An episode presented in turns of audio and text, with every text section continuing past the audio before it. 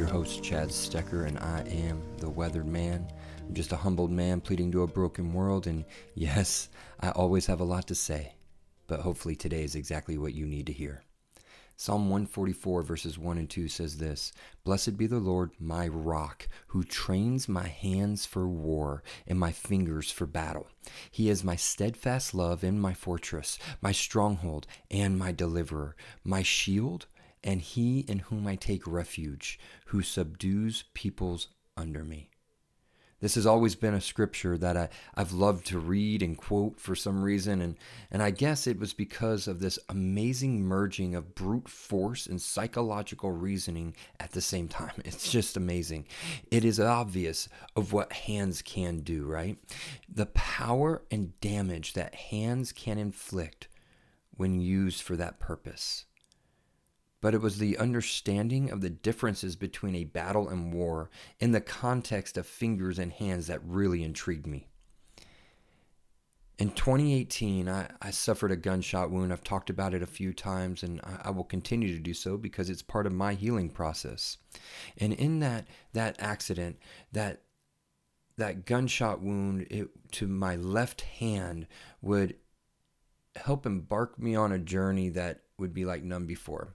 I ultimately would lose my left ring finger, among other things concerning that hand. And I remember laying in the hospital bed the very the, the, the night it actually happened.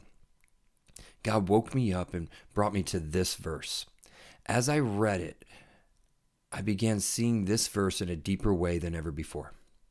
You see, although my hand was injured and was causing my entire body pain, my greatest struggle within was not concerning my injury. It was concerning what others would think and say about me and that injury. I knew I would be going through a series of surgeries and would suffer on this new journey in a way that I'd never experienced before. God would tell my heart that although the injury was to my hand, all I had lost really was a single battle. In the months that would follow, God would prove himself right once again. Although my hand would be wounded, I would only lose a single finger. To this day, when I look at my hand, it remains an amazing reminder of God's grace and mercy, even in my battles lost. But God, but God, huh? But God took me a, a little further in that chapter of Psalms verses to verses 7 and 8, and by doing so would calm my anxiety in that hospital bed concerning this issue. A fear of what others were saying would be diminished, not entirely, but extensively. Verses 7 and 8 say this Stretch out your hand from on high, rescue me and deliver me from the many waters, from the hand of foreigners. And here you go, whose mouths speak lies, and whose right hand is a right hand of falsehood. Bam. Adding verses 7 and 8 to bring context to verses 1 and 2 changed everything. For David was not looking at his hands and his fingers as carnal weapons, but rather supernatural ones. God was literally answering my greatest fear in the moment with his greatness of understanding for a lifetime. I might be physically shot up, but simultaneously, God was raising me up as a warrior in the spirit to fight like never before and to learn lessons that others refused to learn. I would have a decision to make before leaving the hospital and coming home to my new reality. I could leave battle tested or war weary. More to come on these terms in a little bit, but first, I want to read the portion of the poem drama that the, this episode is referring to. Drama doesn't just follow a spirit man but it goes after the warrior in God's hands.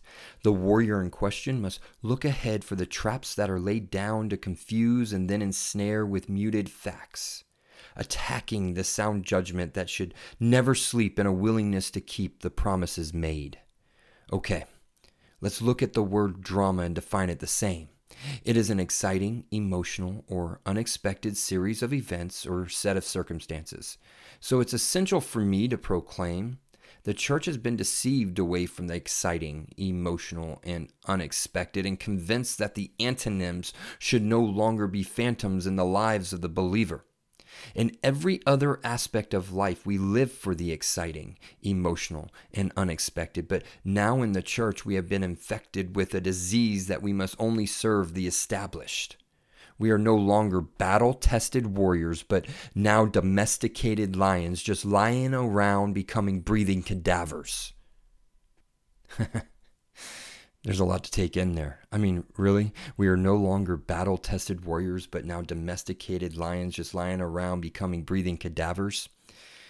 Let me break this down for you, and let me begin by breaking it down with Tanny and I. My wife Tanny and I have gone through much in our 17 year marriage.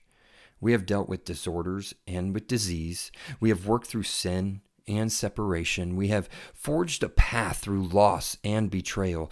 Tanya, man, Tanny has persevered through me cutting my wrist in psychological agony and endured an accidental gunfire that almost took my life in front of her, our kids, and my parents. She has comforted me through depression and endured my manic tendencies. I have stayed strong as well. I have stayed strong in her struggles and loved her through her doubting herself and purpose. And there's so much more, but I believe you get the point here. We've stuck it out together, we've stayed strong, and we've grown through the years. Not afraid of the battles ahead, and not embarrassed because of the battles of the past. Recently, we were talking and she she asked me this deep question. She asked me, "What was it that kept us from divorcing and giving up on a marriage that many doomed and thought would never make it?" For once, I didn't have an answer right away. I know, well, let me say this. I now know I could have said the Christian answer and said Jesus, right? But I knew that a deep question required a deep answer, and Tanya wouldn't accept the simple Christianese answer. And yes, that answer must come through the heart of Christ, but yet must be deeper than just a simple word. I pondered and I prayed, and this episode is my answer. There has been a war waged on not just our very souls individually, but also in every single relationship we have with those of like faith, especially with those that is a spouse. We have two choices, though. We can either come through battle as battle tested warriors or war wearied soldiers. Very simple. So, to be battle tested is to be shown to be reliable and effective by being used in war, also having experienced and been toughened by battle. You cannot be battle tested without facing any battles. So, in this culture of trying to prevent any sort of pain, any sort of um, any sort of struggle, any sort of uh, disagreement, what we've done is prevented the very battles that actually trained us and taught us throughout our lifetime. To be war wearied is to be utterly exhausted. Listen, it is to be utterly exhausted and dejected by war, especially after a prolonged conflict. of an airplane or other other machines used in war, it is explained this way.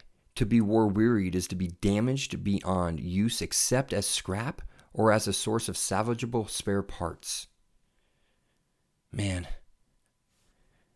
I don't want to come through a battle or I don't want to come through a war and be of no use except for some of me. I want I want to come through reliable and effective because of being used in war, because of being trusted. I also want to uh, be toughened by battle. I don't want my heart to be hardened, but I want my soul, myself, my my being to be toughened for the glory of God through my heart's softening of the glory of God. I hope that makes sense. Too many of us come out utterly exhausted and dejected, thus being only available to be used as a scrap in the spirit or only salvageable parts. Like there's only a piece of me that can be used. I don't want that. Every relationship, season, battle, and situation we have, we have a choice to either come through battle tested or war wearied.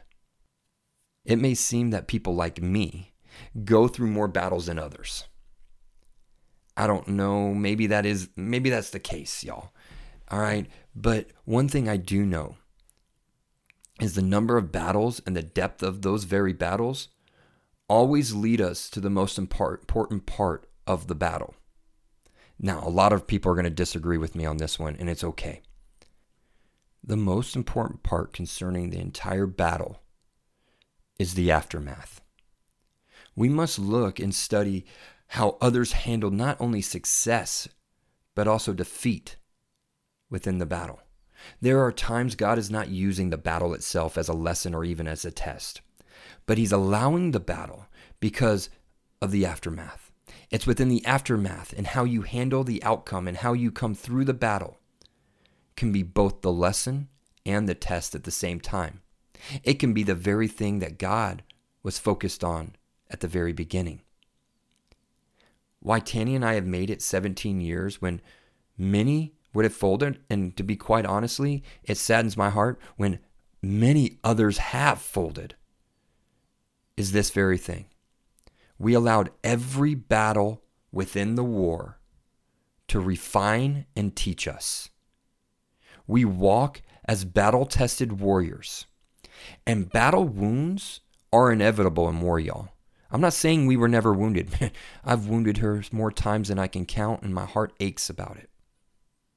Battle wounds are inevitable in war. It's not a matter of if, but rather of when.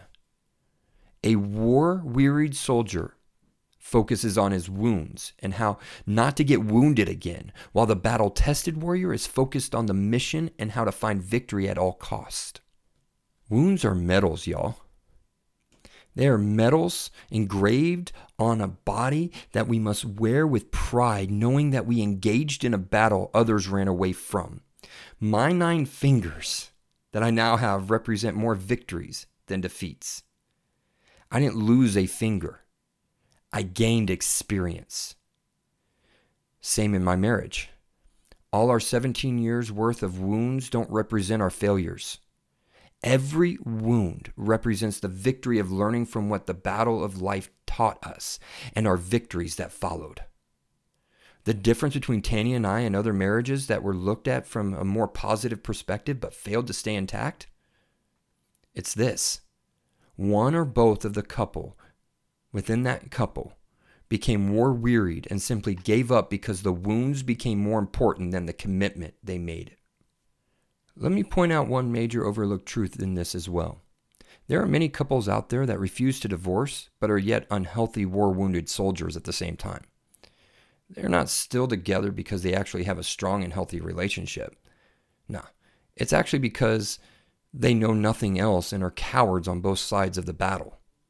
I know I just used the coward word that so many people and leaders consider a deal breaker. So here's my answer Stop being cowards and I'll stop calling you one. I've been called a coward three times in my life, or three times that I can remember. But I was raised to always look within, even if I didn't like the person or give the person permission to speak into my life like that. I found when praying through being called a coward those three times, two of the three times the people were correct, actually. And I was able to redirect and grow through it. I learned a lot. The other time, I learned a lot as well.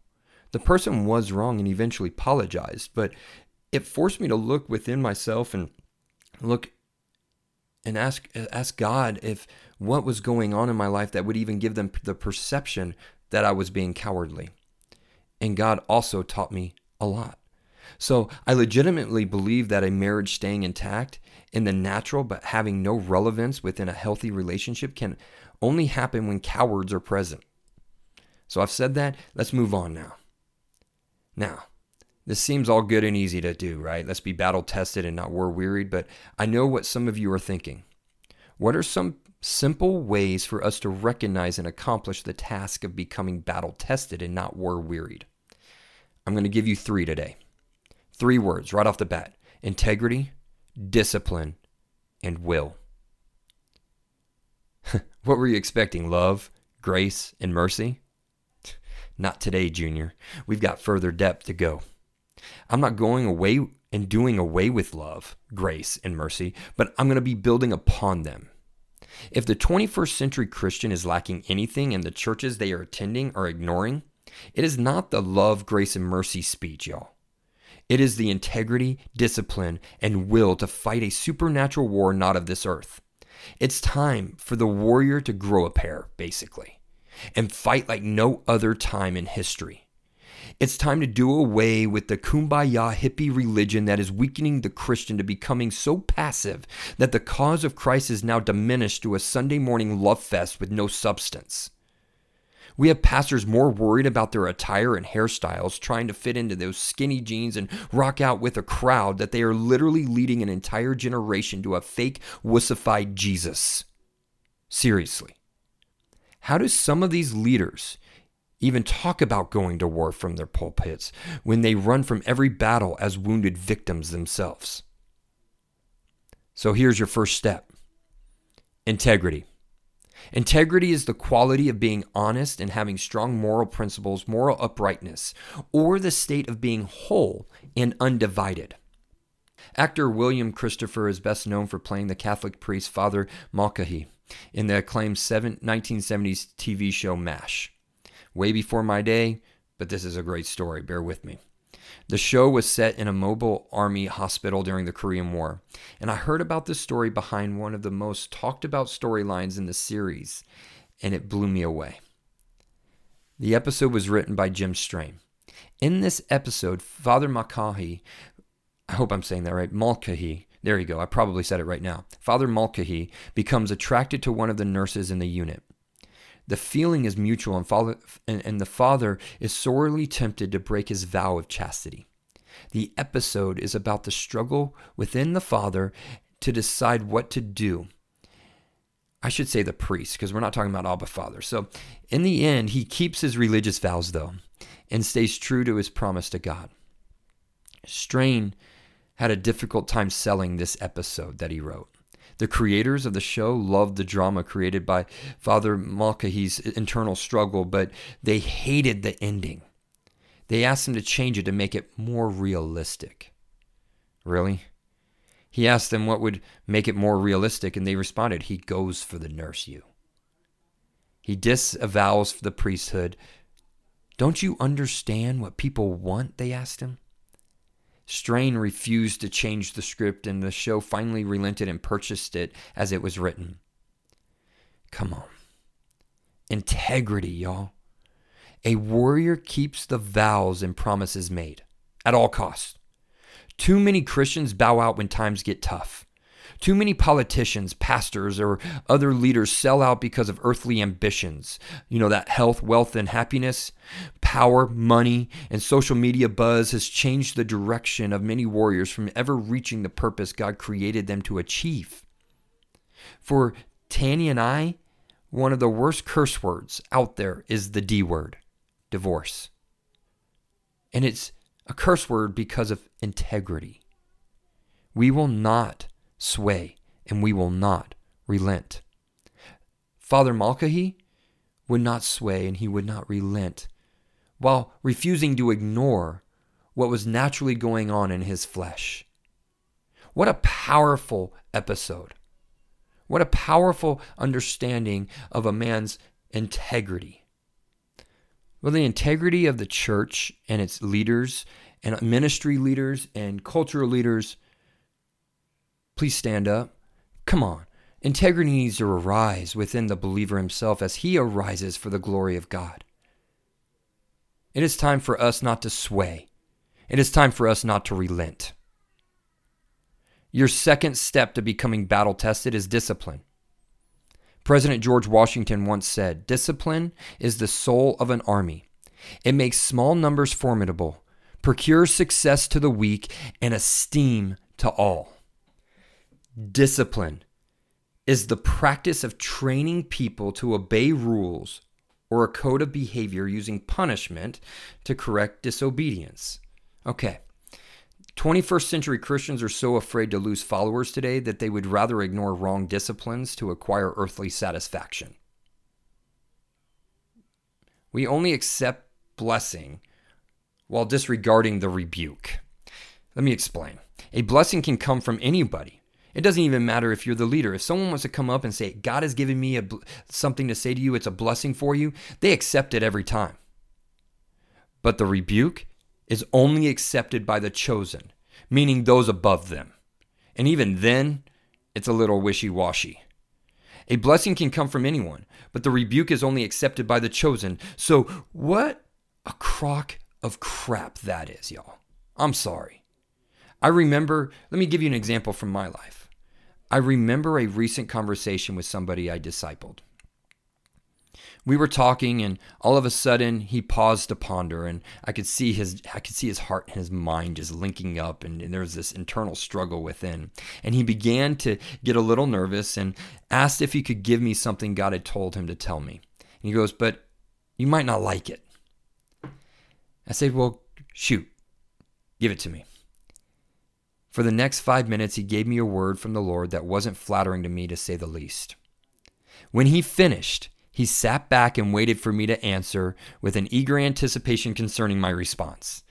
I began to tear up, though, and I told him he was spot on. I can still see the relief on his face as I told him that. Y'all, we as leaders, or just we as Christians, got to stop determining who God is allowed to speak to us supernaturally through because we only want to see God moving in the order of our natural positions. So we base who has permission to give us a word based off of earthly positions we choose to see. There is a discipline, though, an amazing discipline that occurs within the battle tested warrior that is not afraid of punishment or not afraid of a rebuke, no matter what direction it comes from, but an also an understanding of the true correction of God that propels codes of godly conduct and proper training for battles ahead. When we talk about punishment, we are not talking about abuse. God is not using abuse or abuse to give us discipline. We're not abusing our bodies, we're not abusing our minds, we're not abusing our souls. But through discipline and punishment, we are now being redirected in an area of our lives that was getting off. It is time for us to see and use the discipline of God in our daily lives. We will discipline our daily lives in such a way that we are unshakable, unmovable.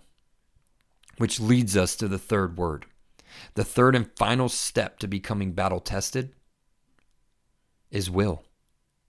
Not just merely understanding God's will, but finding and using your will to God's advantage.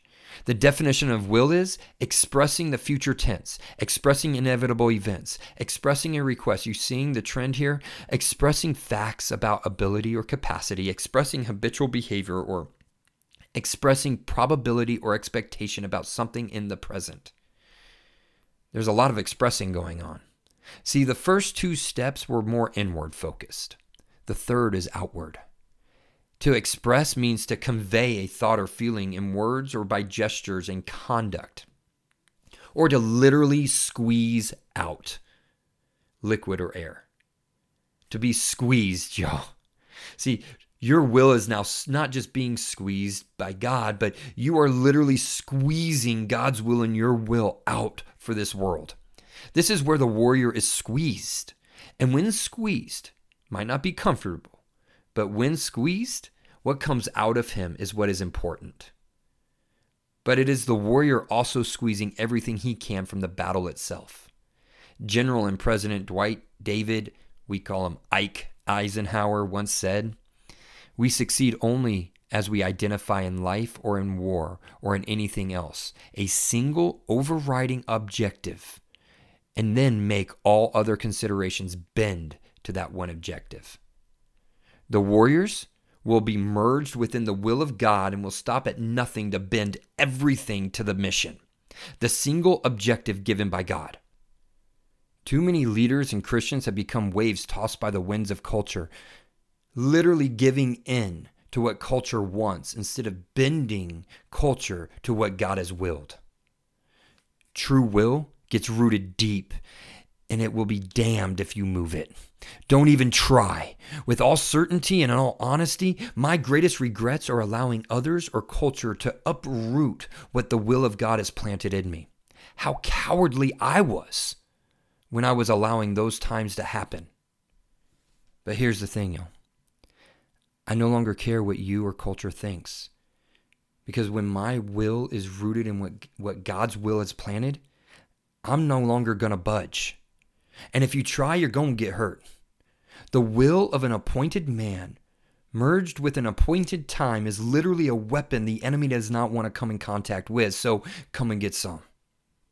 What I have received through this understanding is what God wants to give you through the same very understanding that integrity, discipline, and will merged with the love, grace, and mercy of God becomes something that is an unstoppable force in a culture and in a world that has no understanding of the glory of God Himself. The only question remaining is now will you become a battle tested warrior or succumb to becoming a war wearied soldier? In the inevitable battles coming to a home near you, will you not only choose to stay strong and fight, but will you learn within the battle itself the lesson God is teaching? Will you come through as a battle tested warrior fighting off war weariness? Will you trust that God has created you with purpose and trained your hands for war and your fingers for battle, no matter what others say and falsely determine concerning you and your family? If you can reach out and grab a hold of this concept, it will change everything as you move ahead in the battles to come. Within the war that has been waged on your very soul the day you entered this earth. Because it's it's time for integrity, discipline, and will to be reintroduced into the body of Christ. As, jo- as, as the Lord told Joshua, I tell the warriors now Has God not commanded you? Be strong and courageous. Do not be frightened and do not be dismayed, for the Lord your God is with you wherever you go. Thank you so much for listening today. I know I usually end on talking about different people and stuff, but I feel like today just needs to be. As the Lord told Joshua one more time, I tell the warriors now Has God not commanded you? Be strong and courageous.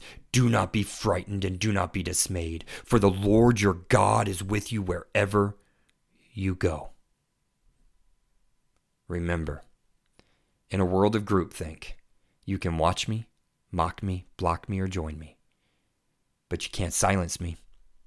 And until next time, stay weathered, my friends.